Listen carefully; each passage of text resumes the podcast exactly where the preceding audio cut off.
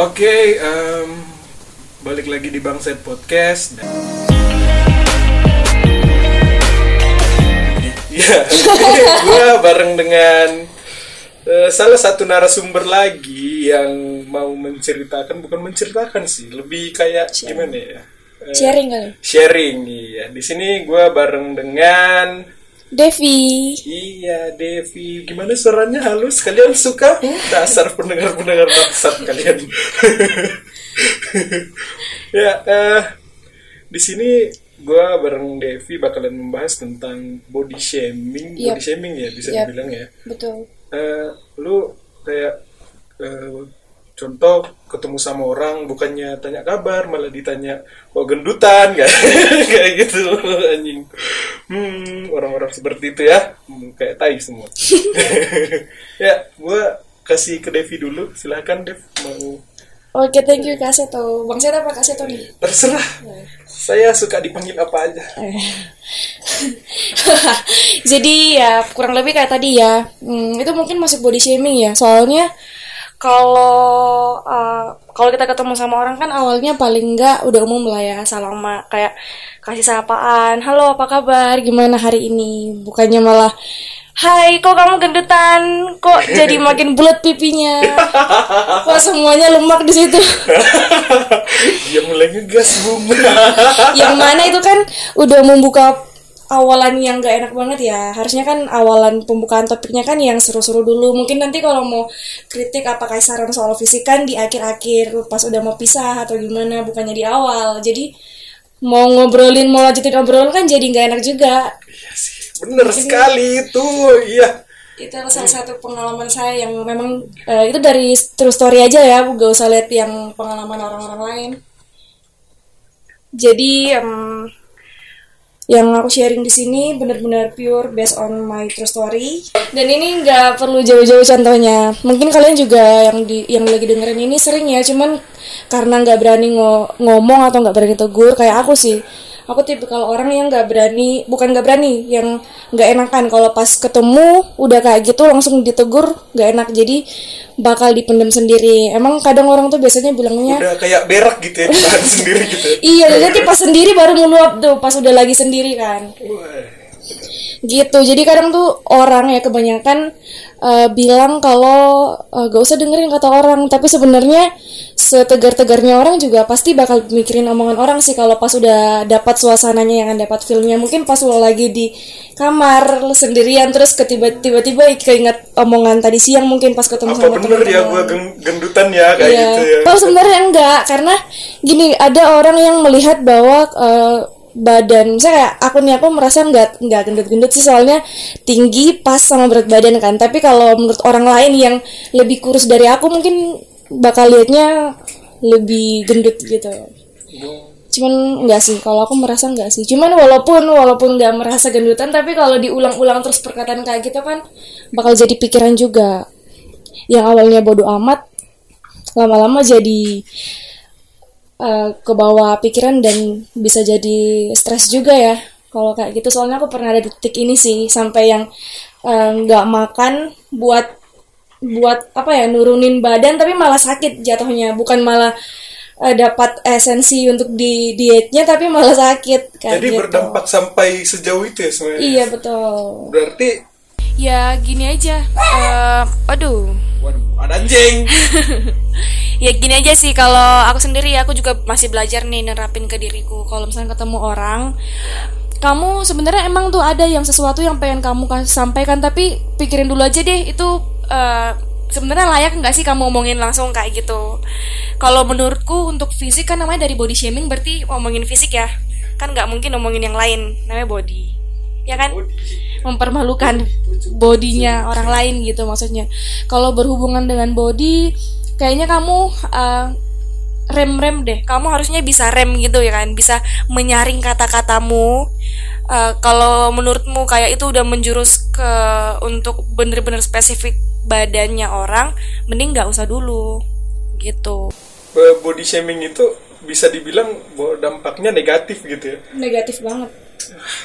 Sampai nggak makan coy. iya sampai gak makan. Cuma gara-gara pikiran doang gitu. Kepikiran kepikiran eh, kata-kata orang gitu. kalau mau diet eh, kalau mau apa bas- apa alasannya buat diet mungkin lebih sehat ya kalau ada alasan lain cuman kalau untuk mengikutin kata orang kan itu udah nggak sehat banget ya Iya sih. Cuma untuk di apa diperlihatkan bilang aku nggak gendut kok. Nah, iya untuk membuktikan omongan orang mending nggak usah deh kalau alasan kamu diet karena omongan itu mending nggak usah ya. Nggak usah dipikirin. Tapi kita ngomong nggak usah dipikirin itu tapi tetap aja pasti tetap aja bakal pasti kepikiran. Nah, Itu orang-orang yang sering ngomong kayak gitu tuh ah sadarlah kalian. Karena Hey. gini, orang yang bilang eh, kan kadang tuh orang pembelaan ya, baperan lu gitu kan. Ah itu anjing Ya, itu- itu Wah, pem- sorry. Ups. Ya, itu sorry. kan biasanya orang-orang yang sebenarnya mereka merasa bersalah kan, cuman mereka pembelaan gitu biar bilangin kita baperan kan. Dan sebenarnya orang yang bilang baperan tuh mereka belum ada di posisi kita aja. Jadi eh, mereka belum mendengar apa yang seharusnya tidak mereka dengar. Seandainya mereka mendengarkan misalkan yang ngatain aku tuh lebih kurus ya. Terus aku ngatain tuh, "Kamu kok kurus banget? Kamu kayak gini." Cacingan ya. Lebih kasar. cacing-cacing di perut. nah itu mesti kalau dia yang dengar pasti bakal kebalik. Pasti mereka dia juga bakal eh, bilang apa ya? Bilang itu aku terlalu kasar atau gimana. Tapi kan dia sedang nggak di posisiku. Jadi ya yang ngerasain itu aku. Jadi kalau untuk orang-orang yang suka bilang baperan, aduh, tolong dikoreksi kembali ya pola pikir kalian tuh kayak gimana. Dan ujung-ujungnya yang disalahin kan siapa ya kita yang dikatain gendut. Padahal kita sebenarnya cum bukannya nggak mensyukuri tapi kan kalau omongan kayak gitu terus-terusan dipikirin juga bener-bener berdampak gitu buat kita Jadi hal yang nggak baik gitu ya. Iya. Buat apa? Pikiran. Mm-mm. ini ah ngomong ada spasinya nggak ya? Maaf ya kalau nggak ada spasinya ya. Agak ke bawah Nggak apa-apa. ngegas sedikit. Mere- mereka suka kok mendengar kata-kata apalagi suara wanita. Hmm, dasar kalian. Bang sama cewek lagi dong bang. Tai lah kalian. Ya eh gue gue nggak sampai apa nggak kepikiran sampai eh, lu bisa melakukan kayak gimana ya Eh, lu bisa nggak makan gitu cuma gara-gara omongan orang gitu gue nggak sebenarnya nggak kepikiran sampai ke Nggak situ stuck ya? tadinya. Iya nggak sampai ke situ. Ya kan ya emang kan orang-orang nggak tahu prosesnya di balik setiap omongan itu apa. Apa akibat di setiap omongan kalian tuh buat orang lain tuh apa kan kalian nggak tahu. Kalian cuma taunya kalian ngatain terus mereka dengar udah tapi kalian nggak tahu akibat akibatnya gitu Ingat itu bahaya. Anda bahaya congor kalian itu berbahaya. eh, kadang orang-orang nggak yang ngomong kayak gitu nggak nggak Iya. kepikiran sampai yang nanti dia bakalan diet. Padahal sebenarnya nggak nggak nggak perlu di iya. Sampai segitu banget tanunya kan cuma Ya. gara-gara omongannya dia. Iya karena gue kan ngomong apa sih? Jadi simpelnya gini orang-orang yang ngomong kayak gitu tuh belum ngerasain aja di posisi yang diomongin sama orang yang diomongin kayak gitu. Karena kan emang kita ngelakuin apa yang kita lakuin apa ya yang belum pernah kita rasain tuh ya kita menganggap itu biasa aja. Padahal orang lain mungkin udah rasain terus udah alamin juga.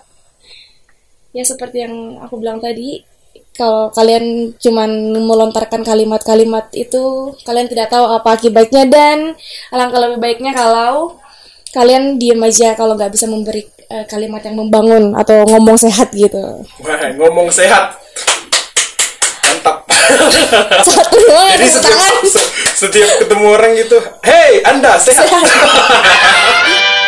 ah, pembahasan kedua. Kita masuk ke pembahasan kedua. Pembahasan kedua adalah tentang cat catcalling ya. oh ya catcalling Ya, tadi itu Mbak Devi tuh sempat cerita tadi. Dia baru barusan aja ngalamin yang namanya catcalling. Dia- jangan-jangan kalian ah enggak ya yang dengerin bangset ini kan nggak ada yang gitu ya Iya, nggak ada. kok. Iya. Yang yang dengerin ini semuanya pada anak-anak baik. tang jadi eh, dari awal aja ya tadi pagi kan aku ada kelas tuh kelas pagi. Terus ya di samping kosku tuh kan ada eh, toserba ya kalau misalkan nggak apa ya sebut nama ya. Kan emang orang-orang juga Bentar, bentar gue sensor. ah ya tit gitu ya. Buljaya bos. pegawainya itu tuh sebenarnya bukan pertama kali aja sih di catcallingin kayak gitu. Kadang kalau lagi lewat atau masuk belanja juga ya di gitu. Kalian kalau pernah Di.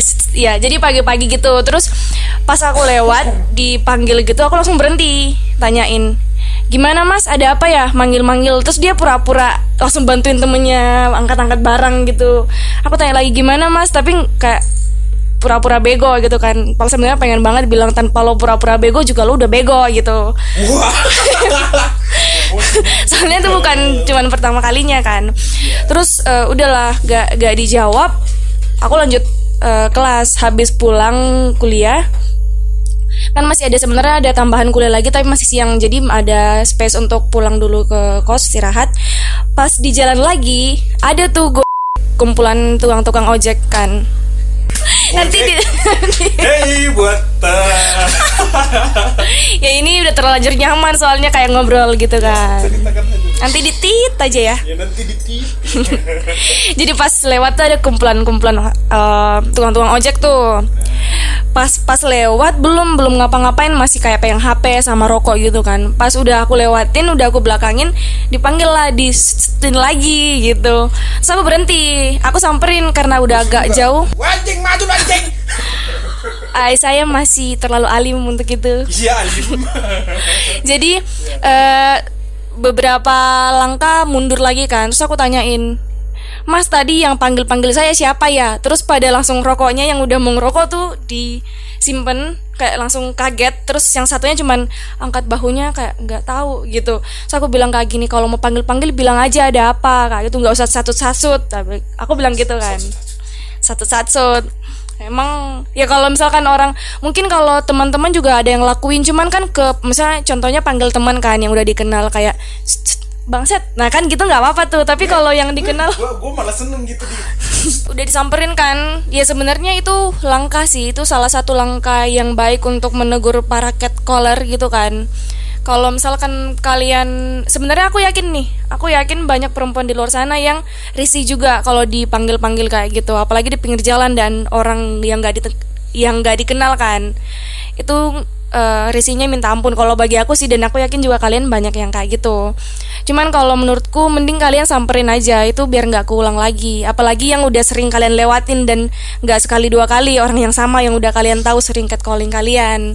Jadi mending disamperin ditanyain ada apa? Kenapa panggil panggil gitu. Disamperin sambil bawa golok gitu ya. kasih. Jangan dong jangan sampai kayak gitu. Itu bangset ya itu bangset bukan aku atau kalau cewek-cewek juga yang disamperin terus daripada di catcalling kan mending langsung kasih nomor telepon aja nih. Lan- lanjut di via chat aja daripada di pinggir jalan kan. Tapi emang ada pernah kejadian kayak nggak pernah sih. Di catcall gitu terus ini mas lanjut WA aja. Iya, lanjut WA aja. Nggak sih nggak sih. Kasih tuh nggak pernah di catcalling? Wah, saya di catcall. sama cowok.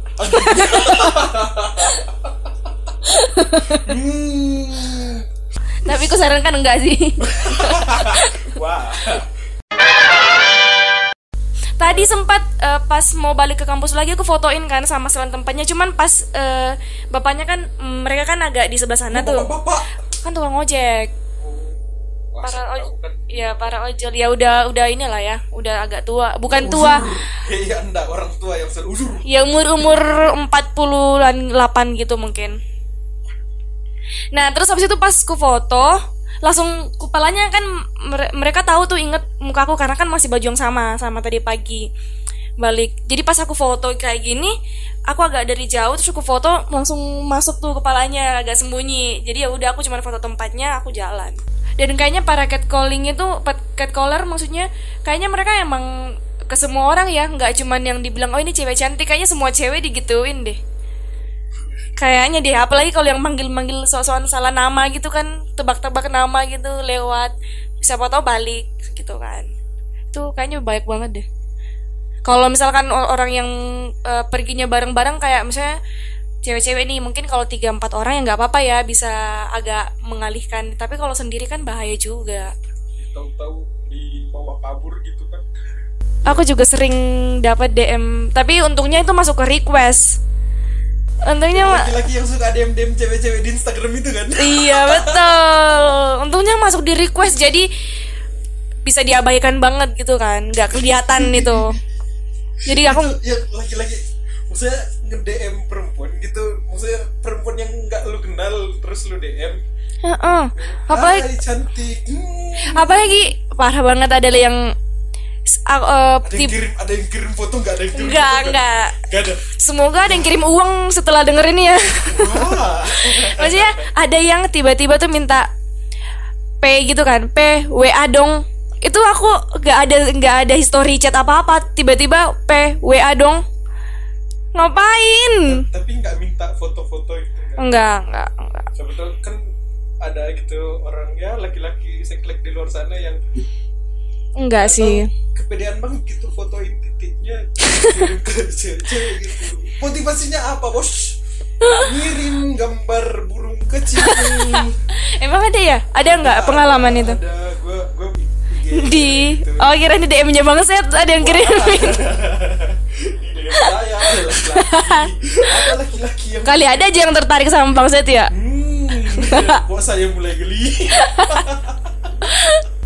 ya kan itu mereka ini aja sih apa ya kayak undi-undian gitulah. Kalau dibalas kan berarti ya jackpot gitu. Kalau kan coba-coba gitu loh. Kan banyak tuh yang coba-coba. Kalau sebenarnya aku yakin nih kalau cowok-cowok nge DM cewek itu nggak cuman kita doang yang DM pasti udah nge itu sama tuh di kopas gitu kan kalimatnya. Yang mana yang balas ya itu yang di itu yang dilanjutkan. Yang mana yang ngerespon itu yang dilanjutkan. Iya nggak sih? Iya dong pasti. Iya, iya. ngaku bang Set enggak Oh, enggak. Kari kok. Oh, enggak ya juga. dia dia ngangguk Tuh. ekstrim sih kalau misalnya ada yang kayak gitu yang sampai copy paste terus kirim Ter- ternyata salah kirim gitu kirim ke tadi gitu. Pengalaman guys, pengalaman. ya kok pengalaman sih Makanya bangset. Wah, Oh iya iya. Oh iya bangset baik ya. Siap. main ke hati laki-laki.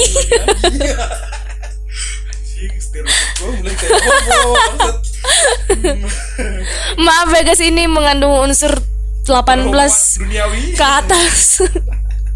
Nanti di sen kalian saring sendiri aja ya kata-kata yang ada keluar di sini. ah ya mungkin ya itu dulu ya Ya. Capek nih, kayak ketarik nih pipinya. ketarik pipinya.